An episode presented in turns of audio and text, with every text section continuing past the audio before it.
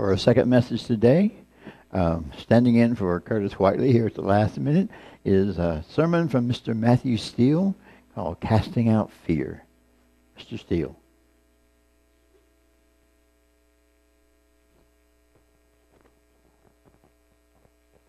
Too many microphones.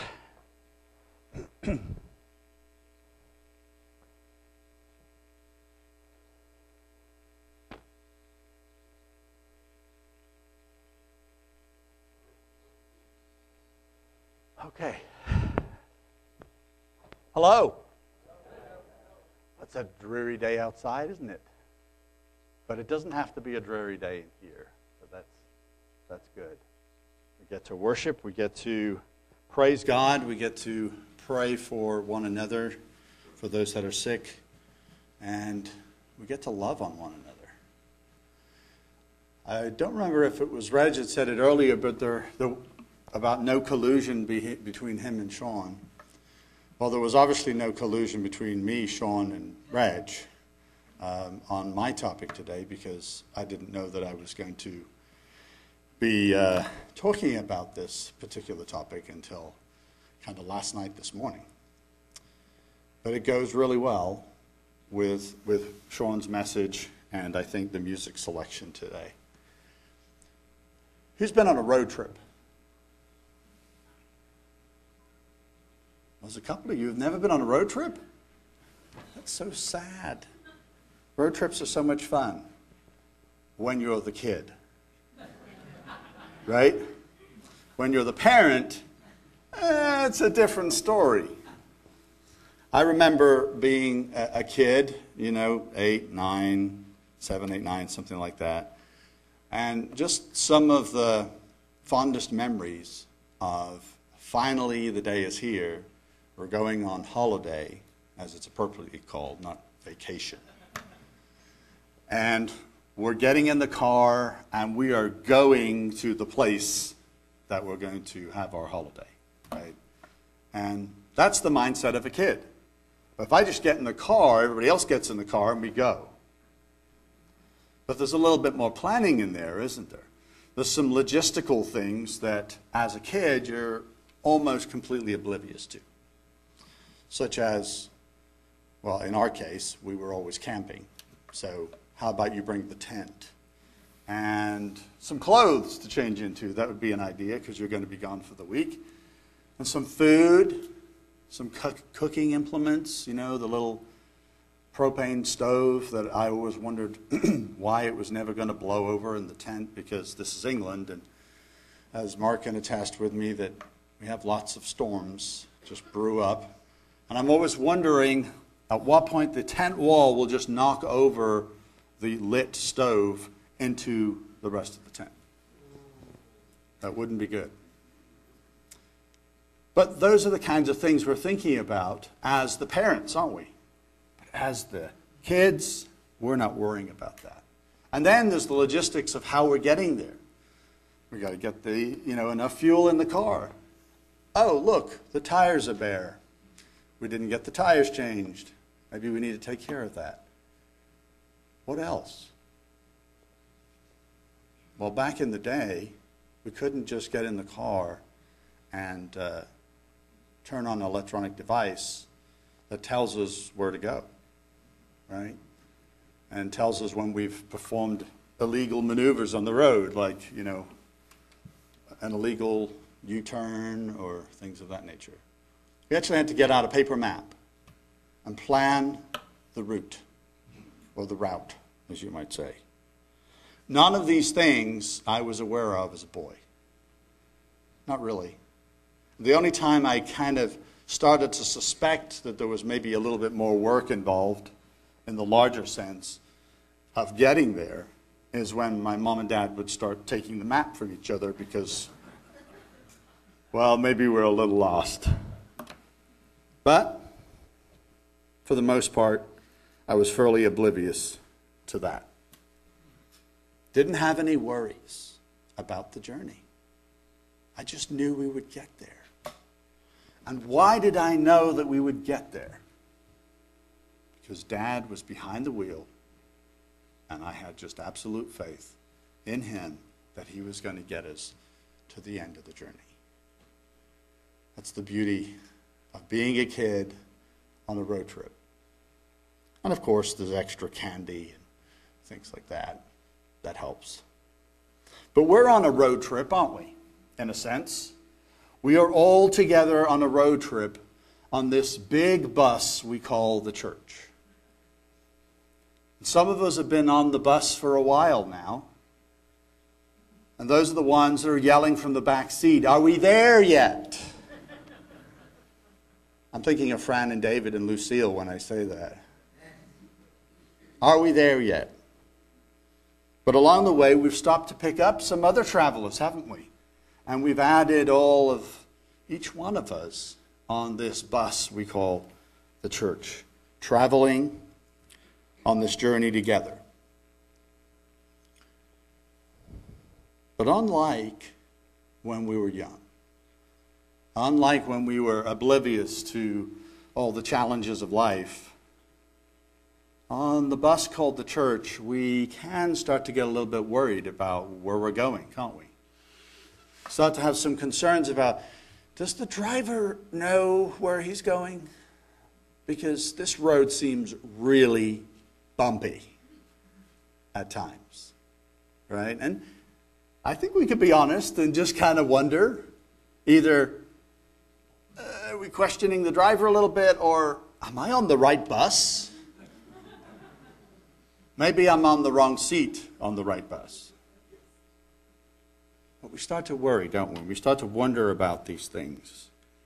And maybe we think that we could change the direction and we can decide the right path to follow. Give us a turn with the map and see if we can get there a little quicker. Because we'd all like to get there a little quicker. Almost two years now, it seems, we have been, we're getting close to two years, we've been buffeted and assaulted, haven't we, in the world? In, in very unique ways, in ways that um, are different, but on top of the regular challenges of life. We've experienced the tremendous loss of security and normalcy. And that can bring a lot of fear. And it can be overwhelming. And then we add that to the mix of our own individual challenges with work, with health, with, with family, with finances, and it can be a bumpy journey on this bus. We're still experiencing what lots of people have been describing as trauma, right, together. And we've all been trying to figure out how to deal with this group trauma. What's the antidote to this fear? I know myself, I've gone through these stages of anger, and then fear, and then depression, and then when you come back up for air, you think, okay, maybe it's all fixed. No, it's still there. And the cycle can repeat itself again and again. And then we get into divisions, don't we, in our society, in our country. And we hear about those in the media. And, you know, I keep telling myself to just stop reading the news. Just stop reading the news. I don't know about you, but have you ever tried to read while in, in a, on a car journey? Do you get nauseous? I get nauseous. Steve doesn't get nauseous. So he can read the news. but I'm, I'm really trying to not read the news because I'm getting gyrated around on this journey on the bus and I'm getting nauseous. And it affects our mind. And we fear and we start to worry. But it's not really a fear of a virus or, you know, all the things that we know about that. It's really a global pandemic of fear. And the reactions that have taken place, we can see, is just born out of our collective fear.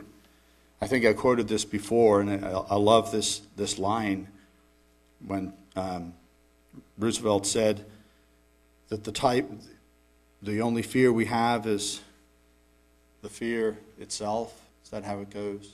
And he says, this nameless, unreasoning, and unjustified terror. Man, we can get ourselves into unjustified terror. And we can do that so easily. And I will admit that my response to all of this has not always been very good, or healthy, or helpful. And I'm sorry also for any hurt that I have caused, or adding to that fear that I may have caused. So, what are we supposed to do? How do we cast out fear? What's the antidote to fear? What is the solution? When I was thinking about this, and obviously we, we know the scripture, Reg, Reg uh, quoted from that scripture earlier, but, but outside of that, I was thinking, and I think I've been thinking about this whole situation in the world, that the way to conquer the fear that I have about what's going on is to find out the truth, right? The truth, if I can find out really what's behind everything and what's really going on, and find out all the information about the situation, then I won't have as much to fear. Or will I? Now, in one sense, you know, we do have that experience, don't we? Sometimes there are things that we are afraid of, and then when we go through them, when we have knowledge of them, we're like, oh, okay, well, that wasn't that big a deal. But sometimes we really were justified in being afraid of them. So, truth, or information, or statistics, or articles, or hey, prophecy that will allay all of our fears, right? I've, have you read the prophets lately? I mean, they're kind of not happy guys, and they don't deliver a lot of happy messages. Obviously, at the very end, they do. But the narrative of prophecy is not always free from, let's say, anxiety. So, this idea that we can cast out fear with truth or with knowledge or understanding is false. And it's false for that maybe first obvious reason, which is you might find out more than you really bargained for. And there might actually be something worse behind it. But there's something else that makes that difficult. Truth doesn't just stand on its own, does it? Because we're all human beings, and we've started to look at sometimes the same set of facts. And I'm not talking about the modern version of my truth and then there's your truth. There is only one truth. But how we perceive that truth is based on our experience, is based on our beliefs, our prejudices, all of those things. And so when we start to ascribe meaning to that truth, then what happens? Well, you have your opinion, I have mine, and then we're in conflict. And that brings about more fear. So, truth, although it is good to know truth, and certainly in the context of God's truth, but I'm talking about the truth of situations and matters that go on in the world around us. There's a scene from uh, a favorite movie of mine. I don't know why it's a favorite movie of mine. It's called The Man of Steel. And uh, in this particular scene, it deals with how large the world is. And of course, it's in the narrative of the story of Superman. He's a young boy, and his powers are starting to emerge. And it's very much kind of like a, it's really a, a metaphor for, for us coming of age, right? And starting to realize how big the world really is and how big the problems of the world really are. And we all, you know, will get on social media and just say, this is the solution, right? And uh, knowing full well that we, we, can, we can't grasp this. We can't grasp the whole world. It's too much for us. The world is too big. Brian, can you play that?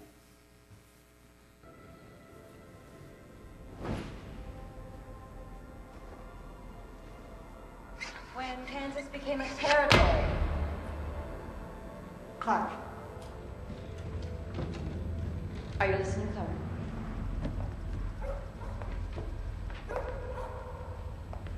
If you could tell me who first settled Kansas.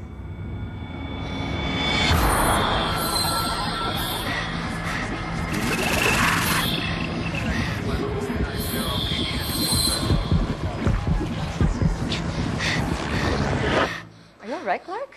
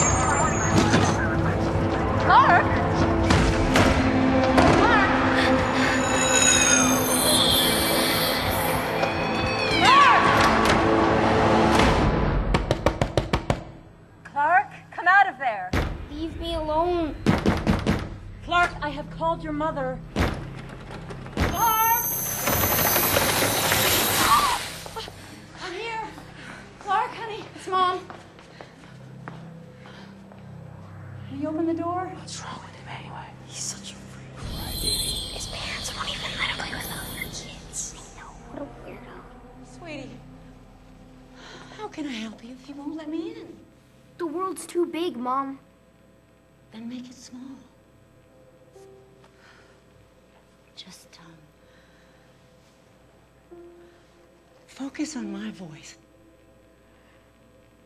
Pretend it's an island out in the ocean. Can you see it? I see it. Then swim towards it, honey.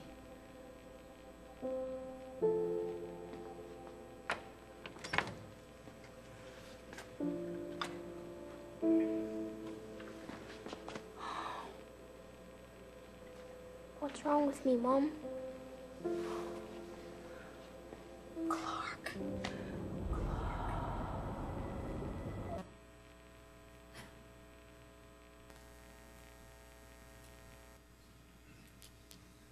Anybody remember that scene?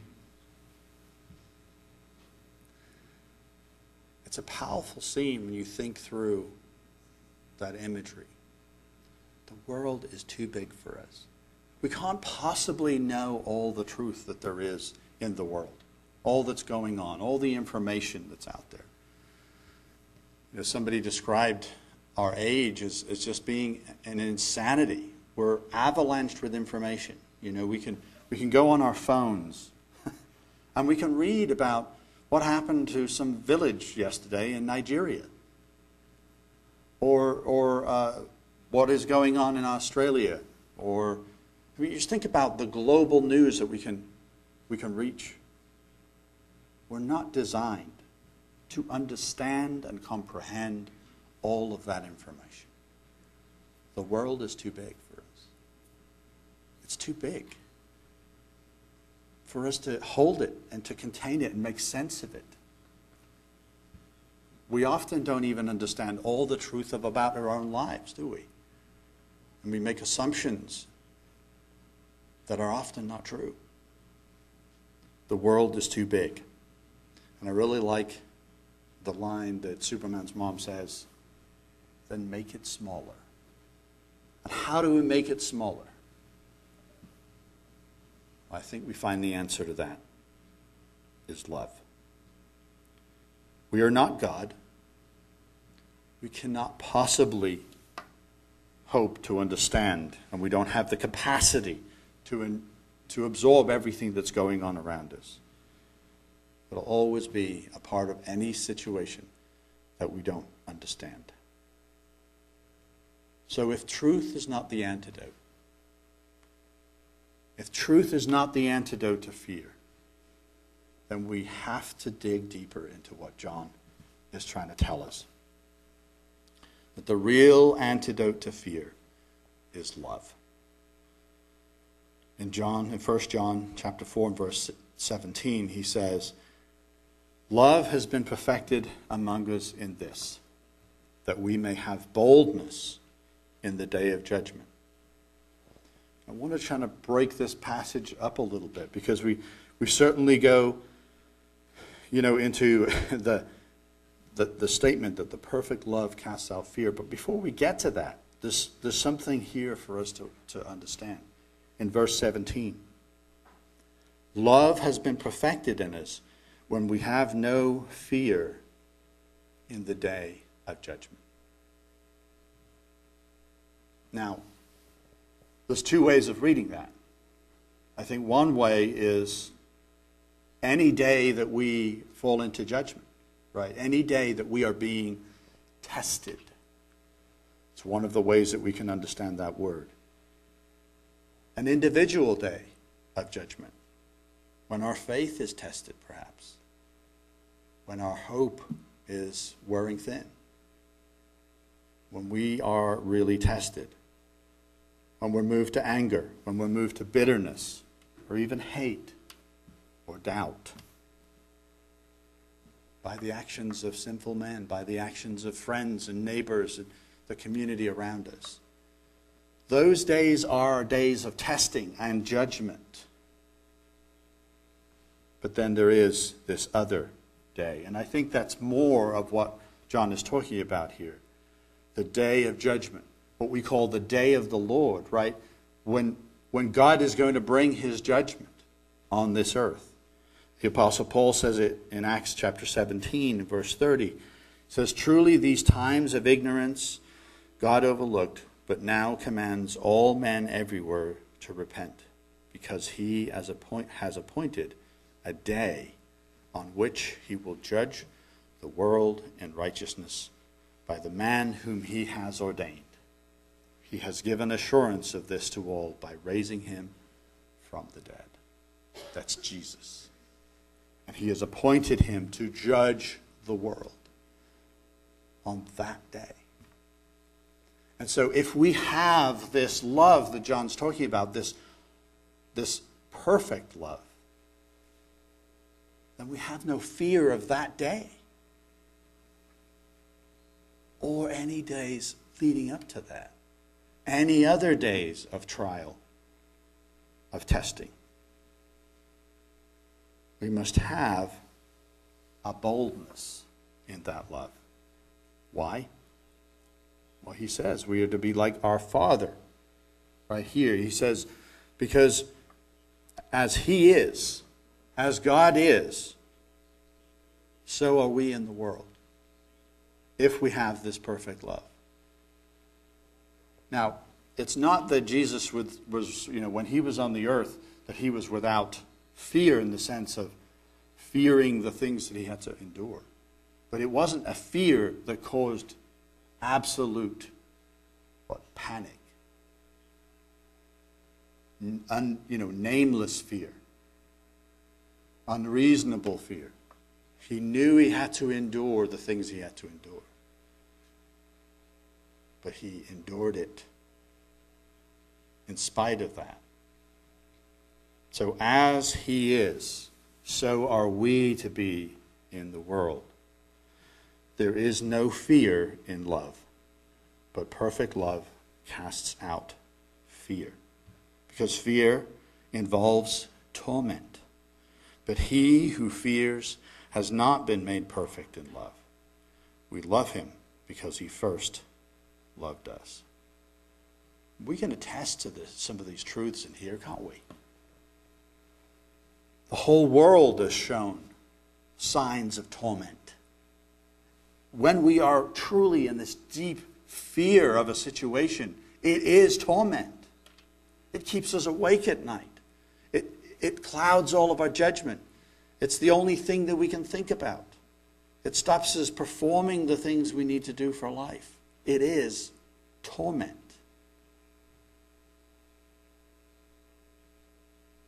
Just that deep, unrelenting fear. And we've seen it in the world, we've experienced it in our own lives. But God tells us that perfect love casts that out. Now, this isn't a judgment, this is an exploration isn't it? If we've experienced that kind of fear, well, now we know. And now we know that we can invite God in deeper, deeper into us with his love so that we can cast it out. This isn't a condemnation. Perfect love performs its work if we let it. There are some wise Christian leaders today that uh, I find interesting that they have started to strongly say that they believe we are living in the end times. Now, that's been said before. Our own tradition has its own version of that. But maybe we are. Maybe we really are living in the last days. But even if we're not, I think it's good advice to live as though we are living in the last days. Isn't it? And if that's the case, then we need to hurry up and light our lamps. We need to get those lamps filled with oil. And, and then let that perfect love of God cast out our fears. This isn't a one time thing. We have to do it over and over and over again. Because that's just how we are, isn't it? We are flawed human beings, and we need to continually rededicate ourselves to this power of God that can be in us, guiding us, and helping us to cast out fear. I think John is right for lots of reasons. The antidote to fear is perfect, or as, as the word can also mean complete or mature love. But why is that the case? Why is that the case? Why does perfect love cast out fear? Well, I think we need to understand what we're talking about. The love that John is referring to is not necessarily the love that we might have towards people in our lives. It might be, but I don't think that's specifically what he's talking about. The context in this passage is the love that we have between each one of us and God the Father and Jesus Christ. That is the perfect love that casts out fear. It is our love of them and their love of us. Not as a group, but as an individual. We have to accept that. But which comes first? Which part of this love comes first? Is it God that loves us first? Yes. It is God that loves us first. Specifically, loves you. And it's not it's not a love like a pet. It's not a love like you're one of his favorite items, instruments, tools. You know, we oftentimes will deflect that very intense, powerful love of God and we'll deflect it a little bit into maybe he loves us for what we can do for him or how he can use us. This is a very personal, deep love for each one of us. And it is built on his complete and utter understanding of exactly who we are. Think about that. Here's just some examples of just a few scriptures for you to think about in very personal terms the love of God toward us. In Romans chapter 5 and verse 6, he says, For when we were still without strength, in due time Christ died for the ungodly. For scarcely for a righteous man will one die, yet perhaps for a good man someone would even dare to die. But God demonstrates his love, his own love towards us, in that while we were still sinners, Christ died for you and for me. John chapter 3 and verse 16. We use it so often. For God so loved you that he gave his only begotten Son, that whosoever believes in him should not perish, but have everlasting life. For God did not send his Son into the world to condemn the world, but that the world through him might be saved. Loved each and every one of us. While we were yet sinners. In 1 John chapter 3, verse 1, Behold, what manner of love the Father has bestowed on us, that we should be called the children of God. Therefore, the world does not know us because it did not know him. Beloved, now we are the children of God, and it has not yet been revealed what we shall be. But we know that when he is revealed, we shall be like him, for we shall see him as he is. And everyone who has this hope in him purifies himself just as he is pure. And I would add to that, casts out fear in that perfect love just as he has, as he did. In Romans chapter 8 and verse 31, Paul says, What shall we say to these things? If God is for us, who can be against us? He who did not spare his own son, but delivered him up for us all, how shall he not with him, him also freely give us all things? Who shall bring a charge against God's elect? Who's going to bring charges against us? Who's going to make us fear? Who's going to say you're not good enough? You're not strong enough? You're too sinful. You're the one that Jesus can never save.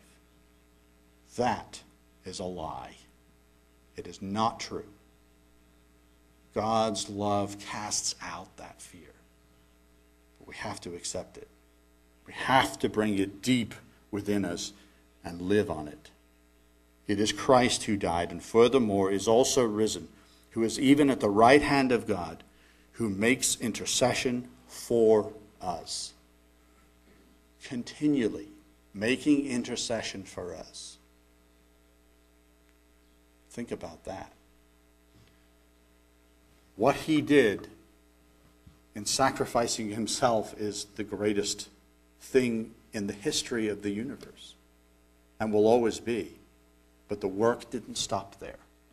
He is constantly interceding for us, defending us, protecting us, loving us, even when we're not lovable. Who shall separate us from the love of Christ? Shall tribulation or distress or persecution or famine or nakedness or peril or the sword?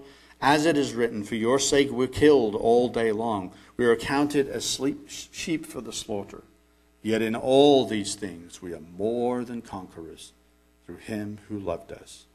For I am persuaded that neither death, nor life, nor angels, nor principalities, nor powers, nor things present, nor things to come, nor height, nor depth, nor any other created thing shall be able to separate us from the love of God which is in Christ Jesus our Lord.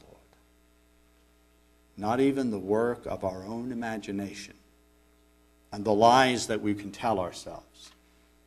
Not even that will separate us from the love of God. This is his love toward us.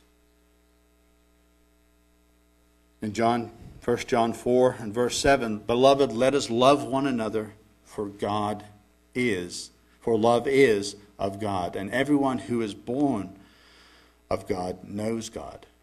He who does not love does not know God, for God is love. That always reminds me of my, my dad. He was a screen printer for most of his career.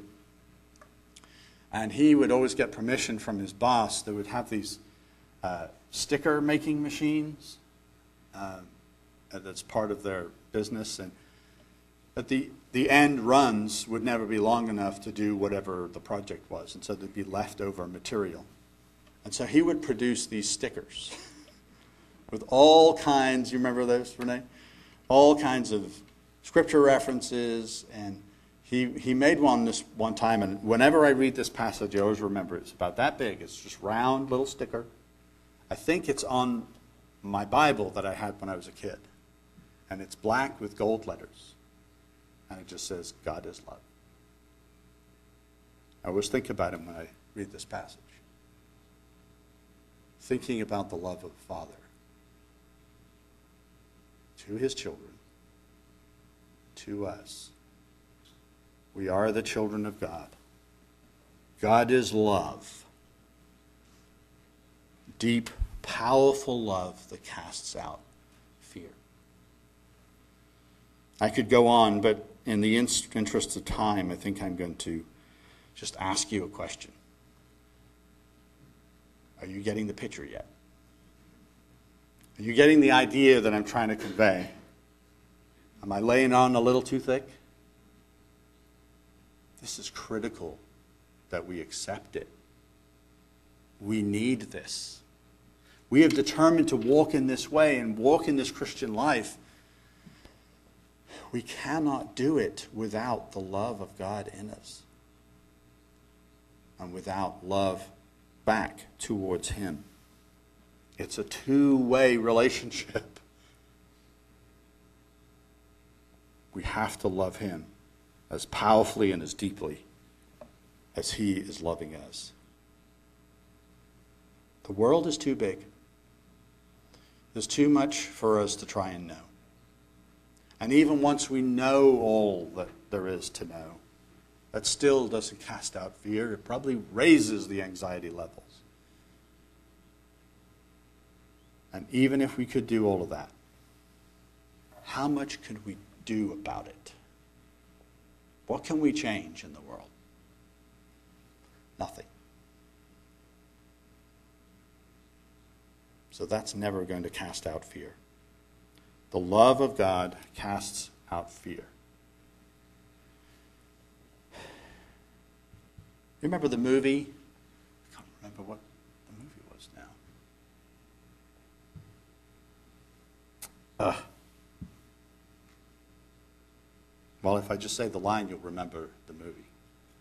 You can't handle the truth? Say that again? A Few Good Men, and it was Tom Cruise and Jack Nicholson. That's right. We can't handle the truth. We can't handle all this information, but we can handle what? Love. We can handle the love of God. We can accept it. And this is something the human race has obviously, clearly failed to understand. Right? Completely failed to understand. We're not like God. We can't control every outcome. We can't solve all the problems. We believe the lie all the way back to Eden. Well, God knows you will know. Knowledge. You'll have this knowledge of good and evil. You'll be able to understand that. Still believing the lie. But having the perfect love from God, knowing that we are precious to Him, individually, each one of us, just so valuable to Him, is like being on that road trip. Knowing that you will get from here to there because Dad is driving the car. There's no doubt. You just implicitly trust. And that's central to this kind of love. We must trust to have this deep, complete, perfect love. Oh, we can understand some prophecy. We can understand some little bits of information and some truth. But when we're on this road trip with Him, We're nowhere near capable of taking the map and the wheel and trying to find a smooth road. He knows the best way to get there. In Isaiah chapter 46 and verse 8, this is powerful scripture. It's been on my mind a lot. It says, Remember this and show yourselves men. Recall to mind, O you transgressors. Remember the former things of old, for I am God, and there is no other. I am God, and there is none like me, declaring the end from the beginning, and from ancient times things that are not yet done. Now think about that. Declaring the end from the beginning, and from ancient times things that are not yet done, saying, My counsel shall stand and I will do all my pleasure. God is not just merely a guide on this road trip. He's not just guiding us because he knows the way. He's guiding us because he made the way. He knows the end from the beginning. And more than that, he declares the end from the beginning. He defines the end from the beginning. So, where our life will end up, how we will live this, from this moment on into the future, He already knows. Think about that for a second. He already knows it because He's already ordained it. And, you know, we throw out all kinds of arguments about that. Well, what about our own free will. God gave us free will. Yes, He let us have free will as long as He let us have free will. Right? There's plenty of times that God has overridden our free will. And I bet you we've never even known it. He knows the end from the beginning because He made the end from the beginning. And He has declared things that haven't even happened yet.